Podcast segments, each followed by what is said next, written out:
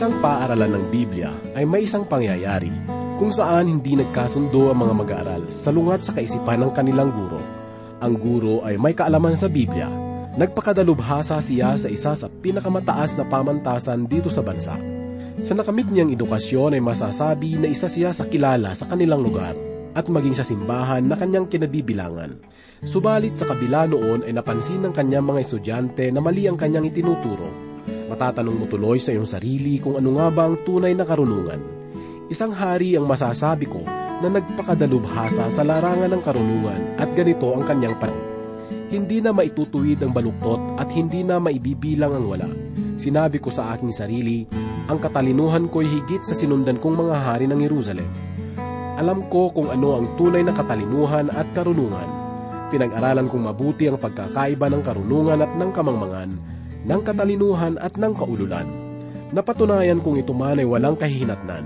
Habang lumalawak ang kaalaman ay dumarami ang alalahanin. Tunghayan po natin sa sandaling ito ang mensahe ng Diyos hango sa mga talatang nabanggit. Ito ay hahatid sa atin ni Pastor Rufino de la Peret. Dito lamang po sa ating programang Ang Paglalakbay pag-ibig ni Jesus Pag-ibig niya ay sadyang sakdal, tamis, talisay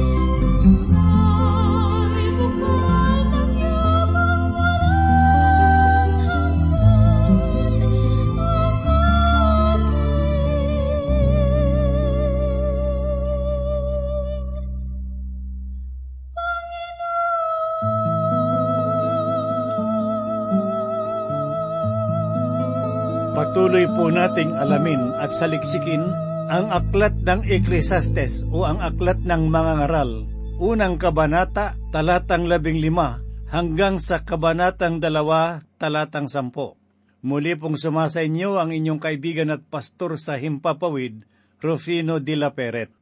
Kung babalikan natin ang nakaraang pag-aaral, ay makikita natin kung papaano nagsaliksik si Solomon upang malaman ang kahulugan at ang kasiyahan ng buhay.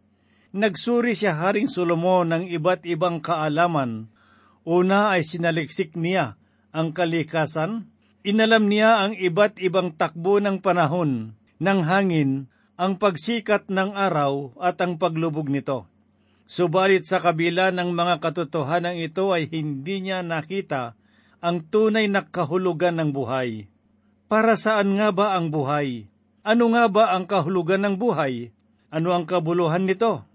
Ang mga katanungang ito ang nais na masagot ng mga ngaral. Hindi niya maunawaan ang kahalagahan ng buhay, kung kaya't gumamit siya ng maraming pamamaraan upang masagot ang mga katanungang ito. Sa nakaraan nating pag-aaral ay ginamit niya ang kaalaman at ang filosofiya upang masagot ang nais niyang malaman. Mahabang panahon ang ginugol ni Haring Solomon sa kanyang pananaliksik sa kaalaman ng sanglibutan. Subalit ang kanyang pananaw sa lahat ng bagay ay sinabi niya, ang lahat ay walang kabuluhan at pakikipaghabulan sa hangin. Ito rin ba ang pananaw natin sa buhay? Ang mabuhay at pagkatapos ay mamatay sa takdang panahon. Kaibigan, meron pang higit na mahalaga kaysa mga bagay na ito. Ngayon ay alamin naman po natin ang mga pagsusuri ni Haring Solomon upang masagot ang kanyang mga katanungan. Magsisimula po tayo ng ating pag-aaral sa sandaling ito. Dito sa aklat ng Ecclesiastes o ang aklat ng mga ngaral, unang kabanata, talatang labing lima, na ganito po ang sinabi. Ang baluktot ay hindi maitutwid at ang wala ay hindi maibibilang. Ang baluktot ay hindi maitutwid, katulad ng isang puno ng kahoy na lumaki, ngunit baluktot ay hindi na maititwid. Kung ang paglaki ng isang puno ay baluktot, hindi magiging maganda ang paglaki nito. Ikaw at ako ay nagsimula sa mundong ito na baluktot sa mata ng Diyos. Maari natin itong turuan, pagandahin at ayusin, sinabi ng Panong Hesus na makikita natin sa Ebanghelyo sang-ayon kay Juan sa kabanatang tatlo talatang anim ang ganito. Ang ipinanganak ng laman ay laman at ang ipinanganak ng espiritu ay espiritu. Ito ang dahilan kung bakit kailangan natin ng bagong kalikasan. Sa ilang panahon, inakala natin na ang makalulutas ng ating mga suliranin ay ang edukasyon. Ngunit ang lahat ng uri ng edukasyon ay sumasa ilalim pa rin sa masusing pag-aaral ng mga matatalinong tao. Nagkaroon ng kaisipan ng lupon na nagsasaliksik tungkol sa kalagayan ng tao ngayon. Ang sabi nila, nagkakaroon ng kaguluhan ang mga paaralan sa ating panahon sapagkat nagiging mas interesado ang mga kabataan ngayon sa politika at sa iba pang mga bagay ng sanglibutan ito. Ako'y naniniwala na ang mga tao ngayon ay nagiging malawak ang kamalayan sa mga nangyayari sa kanilang kapaligiran. Malalaman ng tao ngayon ang lahat ng nagaganap sa buong daigdig sa ilang saglit lamang. At dahil dito, mas lalo tayong nababahala sa mga pangyayari sa ating kapaligiran. Noong panahon na kami ay nasa destino sa isang lugar, ang balita ay naipapahayag sa telebisyon pagkatapos ng isang araw. Kung kaya't huli na ang isang araw ang balita.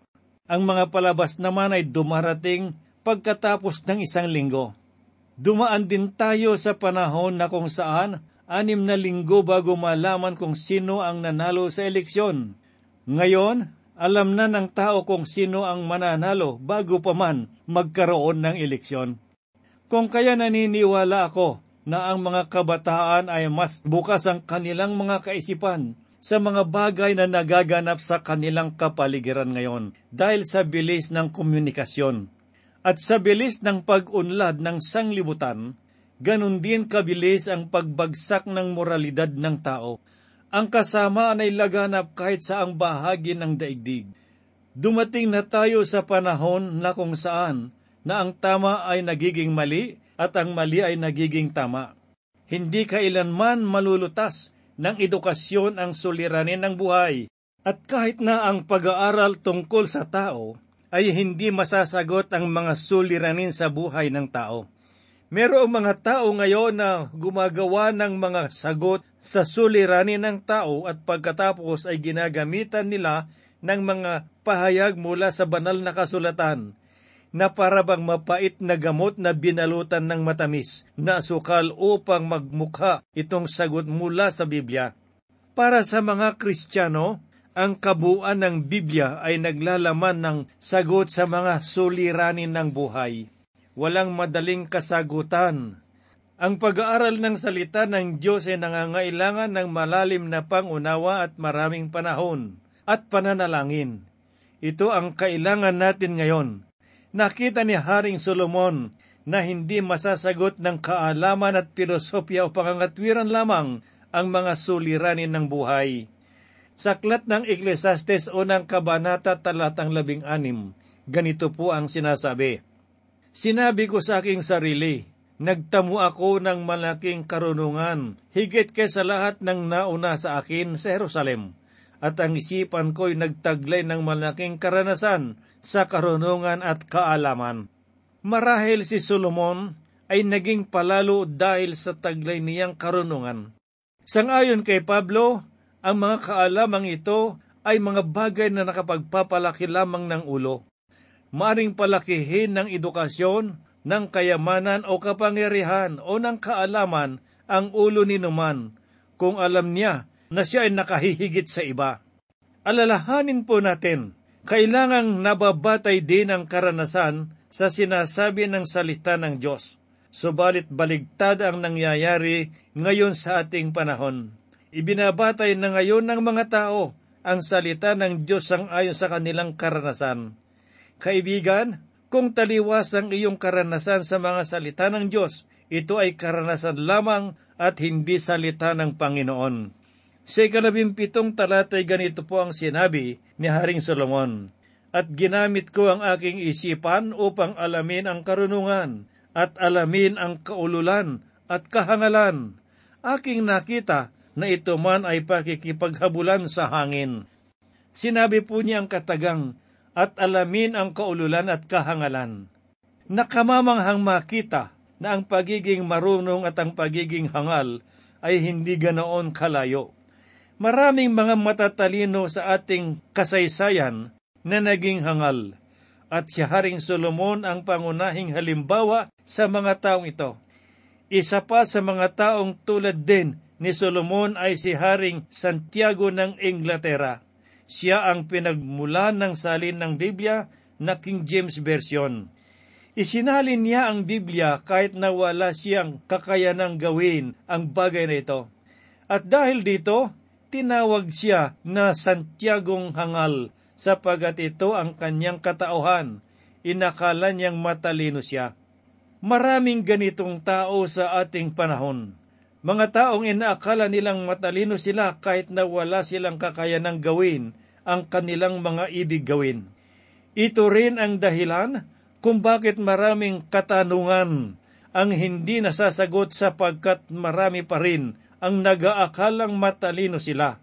Ginawa ni Solomon ang lahat upang maging marunong, subalit itinuring pa rin siya na isang taong hangal sapagkat lumabag siya sa mga kautusan ng Diyos. Ginawa niya ang lahat upang malaman ang kanyang mga nais. Subalit sa bandang huli ay sinabi niya na ang lahat ay walang kabuluhan. Ang kaligayahan at kasiyahan ay hindi sumasagana sa pagdami ng ating kaalaman.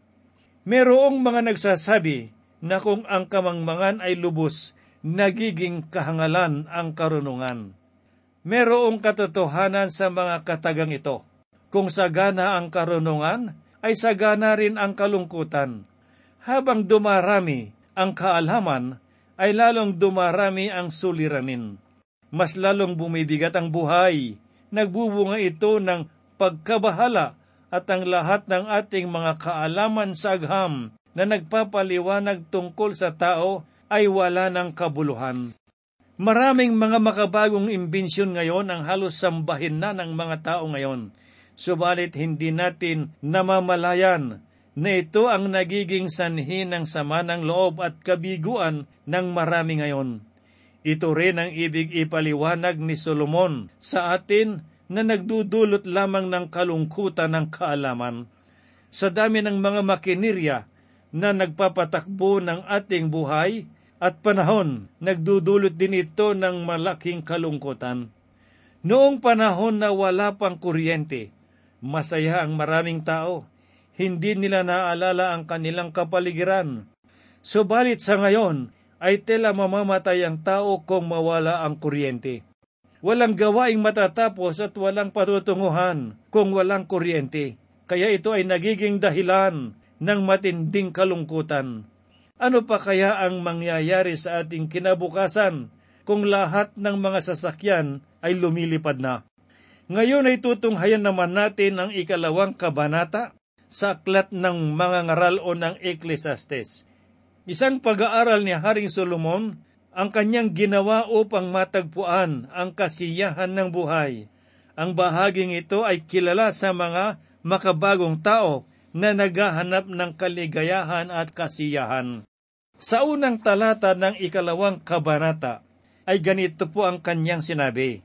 Sinabi ko sa aking sarili, pumarito ka ngayon, susubukin ko ang kasiyahan, magpakasarap ka, ngunit ito ay walang kabuluhan. Marahil ay ginawa ni Solomon ang lahat upang makamtan ang kasiyahan. Napakarami na ang mga nagiging sugapa sa mga gawa ng laman. Napakababa na ang moral sa lipunan at dahil dito, nagkakaroon na ng iba't ibang uri ng karamdaman. At kahit na ang simbahan ay nababahala na sa suliraning ito. Ang mga pastor at mga pari ay nagsisikap na labanan ang imoralidad, ngunit tela mas malakas ang hatak ng sanglibutan. Sa katunayan ay meron ng mga nagsasabi na kailangang magturo ang mga simbahan sa mga kabataan tungkol sa suliranin ng tao. Sa aking palagay ito ay malaking pagkakamali sapagkat lalo lamang na magpapalala sa problema tungkol sa imoralidad. Bihasa si Solomon tungkol sa mga bagay nito sapagkat meron siyang tatlong daang asawa at pitong daang kalaguyo. Marahil ay ito ang kanyang pamamaraan upang makamit ang hinahanap na kaligayahan at kasiyahan ng laman. Subalit siya ang nagsabi na ang lahat ay walang kabuluhan. Sinabi ni Haring Solomon, Pumarito ka ngayon, susubukin ko ang kasiyahan, magpakasarap ka, subalit pansinin po ninyo ang kanyang pahayag, ngunit ito ay walang kabuluhan. Sa ikalawang talata ay ganito po naman ang sinasabi, Aking sinabi tungkol sa halakhak, ito'y kalokohan at sa kasiyahan. Anong halaga nito? Ang pagtawa at mga halakhak ay nagiging kalokohan na rin para kay Solomon. Malaking kahangalan ang maaring ginawa ng pinakamarunong na hari sa buong kasaysayan ng Biblia. At sa lahat ng kanyang ginawa ay pawang walang kabuluhan ang nakita niya. Sa ikatlong talatay ganito po naman ang patuloy niyang sinabi, Sinisiyasat ng aking isipan kung paanong pasayahin ang aking katawan sa pamamagitan ng alak na pinatnubayan pa ng karunungan ang aking isipan at kung paano maging hangal hanggang sa aking makita kung ano ang mabuting gawin ng mga tao sa silong ng langit at sa iilang araw ng kanilang buhay. Alalahanin po natin na si Solomon ay taong nagsisiyasat at nagsusuri, ngunit malayo ang kalagayan niya sa Diyos. Wala siya sa Panginoon ng panahong iyon, sangayon sa ating nabasa, ginagamit niya ang pangkaraniwang ginagawa ng marami ngayon. Umiinom siya ng alak. Ito ang kadalasang ginagawa ng marami ngayon upang makalimot at makaiwas sa problema. Balikan po natin ang kanyang sinabi sa Kawikaan, ikadalawampung kabanata, unang talata na ganito. Sinabi niya, ang alak ay nagpapababa sa dangal ng isang tao, kaya isang kaululan ang magpakalulong nito. Sa aklat ng mga ngaral o ng Ecclesiastes, Kabanatang 2, talatang 4 ay ganito po ang sinasabi. Gumawa ako ng mga dakilang gawa, nagtayo ako ng mga bahay at nagtanim ako para sa sarili ng mga ubasan. Ito ang mga naging libangan ni Solomon. At kahit nasa panahong ito, ay makikita pa rin ang mga bahay ng kanyang mga kabayo sa Jerusalem at sa buong lupain ay makikita ang mga bahay ng kanyang mga kabayo, bagamat mahigpit na ipinagbabawal ng kautosan ang magparami ng kabayo noong panahong iyon. Sa ikalimat ikaanim na talata ay ganito po naman ang ating mababasa. Gumawa ako para sa sarili ko ng mga halaman at mga liwasan, at aking tinamnan ng mga punong kahoy na nagbubunga. Gumawa ako para sa sarili ko ng mga tipunan ng tubig upang diligin ang gubat na pagtatamnan ng mga lumalaking punong kahoy. meron din siyang ginawa ng mga halamanan at mga tangki ng tubig para sa mga halaman at punong kahoy. Sa ikapitong talata ay ganito po naman ang kanyang sinabi, Ako ay bumili ng mga aliping lalaki at babae, at nagkaroon ako ng mga aliping ipinanganak sa aking bahay. Nagkaroon din ako ng mga malaking ari-arian, ng mga bakahan at mga kawan, higit kaysa lahat ng nauna sa akin sa Jerusalem. Sangayon sa talata, nagkaroon din siya ng malawak na lupain para sa kanyang mga baka at mga alagang hayop. Marahil ay inisip ninyo kung papaano siya nagkaroon ng ganitong karaming kayamanan. Nagkaroon siya ng mga ginto, maraming kayamanan, sapagkat marami ang nagbigay sa kanya, at maganda ang naging takbo ng kanyang pangangalakal. Kaya't ipinagawa niya ang lahat ng inakala niya na makapagpapaligaya sa kanya. Sa aking palagay ay meron siyang mga mararangyang bagay na maaring makapagpapasaya rin sa atin. At alam ba ninyo, sang ayon sa kasaysayan, ay nagpapakuha pa siya ng niebe sa bundok ng Hermon upang makainom lamang siya ng malamig na tubig sa panahon ng tag-init. Alamin natin kung ano ang mga ginawa ni Haring Solomon sa ikawalong talata ng ikalawang kabanata. Nagtipon din ako para sa aking sarili ng pilak at ginto at ng kayamanan ng mga hari at ng mga lalawigan. Kumuha ako ng mga mga awit na mga lalaki at babae at maraming asawa na kasiyahan ng laman. Lahat na marahil ng mga bagay na inaakala niyang magdudulot sa kanya ng kasiyahan ay ginawa niya o dinala niya sa kanyang palasyo. Kumuha siya ng mga aliping babae at lalaki, gayon din ng mga mga awit at maraming asawa, ngunit ang lahat para sa kanya ay para sa laman lamang at walang kabuluhan. Sa ikasyam at ikasampung talata ng ikalawang kabanata dito sa aklat ng mga Ecclesiastes ay ganito po ang sinabi niya, Kaya't naging dakila ako at nahigitan ko ang lahat ng nauna sa akin sa Jerusalem. Ang aking karunungan ay nanatili naman sa akin. At anumang ninasa ng aking mga mata ay hindi ko ipinagkait. Hindi ko pinigil ang aking puso sa anumang kasiyahan, sapagkat nagagalak ang aking puso dahil sa lahat kong gawain. At ito ang aking gantimpala para sa lahat ng aking pagpapagod. Hindi ba napakasarap isipin na ang lahat ng magustuhan ng iyong mga mata ay iyong makamtan? Ganito ang ginawa ni Haring Solomon. Ang lahat ng kanyang ninais ay nakuha niya. Marahil ay iniisip ninyo na lahat ng tao na nasa ganitong kalagayan ay masaya. Hindi ko alam kung bakit hindi pa rin sila masaya.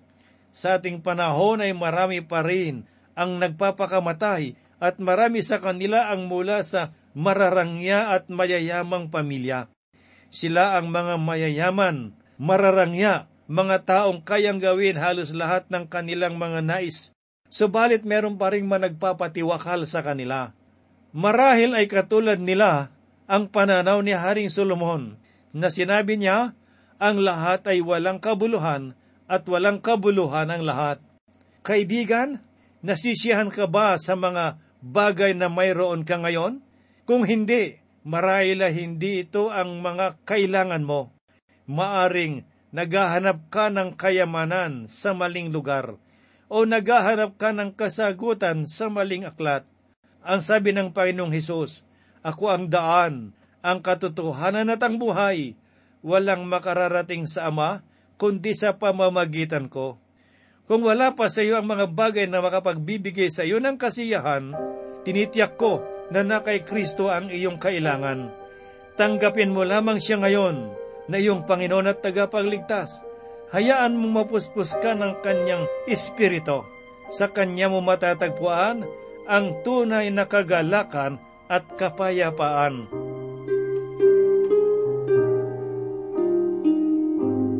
Tayo po ay dumulog sa Diyos at manalangin. Mapagpalat maibiging Diyos, salamat po sa mga salita mo na siyang aming pinag-aaralan na pagbubulay-bulayan na nagiging kalakasan sa aming buhay espiritual. Nagiging gabay namin sa araw-araw na nagbibigay sa amin, Panginoong Diyos, ng liwanag at katatagan ng pananampalataya. Salamat sa iyo, Panginoong Diyos, sapagkat patuloy mo po kaming ginagabayan. At sa oras na ito, akin pong idinadalangin ang bawat mga kaibigan at mga kapatid na nakikinig ng iyong mga salita sa oras na ito. Dakilang Ama, hinihiling ko po na ibuhos mo ang mayamang pagpapala at ang saganang biyaya sa buhay ng bawat isa sa kanila upang matugunan ang kanilang mga pangangailangan. Una sa lahat, Panginoon Diyos, ay dinadalangin po namin ang aming bayan sa mga panahong ito. Itong bayan namin, Panginoong Diyos, na magkabi-kabila ay kaguluhan. Merong mga kasamaan, dala ng kasalanan. Gayon din, Panginoong Diyos, sa buhay ng mga nasa pamahalaan. Panginoon, idinadalangin ko po sa iyo na kumilos ka sa buhay ng bawat isa sa kanila upang magkapaglingkod sila ng buong katapatan. Upang sa gayon, Panginoon Diyos, makita ang tunay na pag-unlad sa aming bayan ngayon. Nawa, Panginoon Diyos, ay imulat mo't buksan ang mata ng bawat isa upang makita namin ang kahalagahan mo sa aming mga buhay. Kami po'y umaasa na ang lahat ng itiyong gagawin, hinihiling po namin ng lahat sa baral na pangalan ng aming Panginoong Heso Kristo. Amen. Sa pagmamahal ng Diyos, sino ang makahigit? Mayroon ka bang nababatid?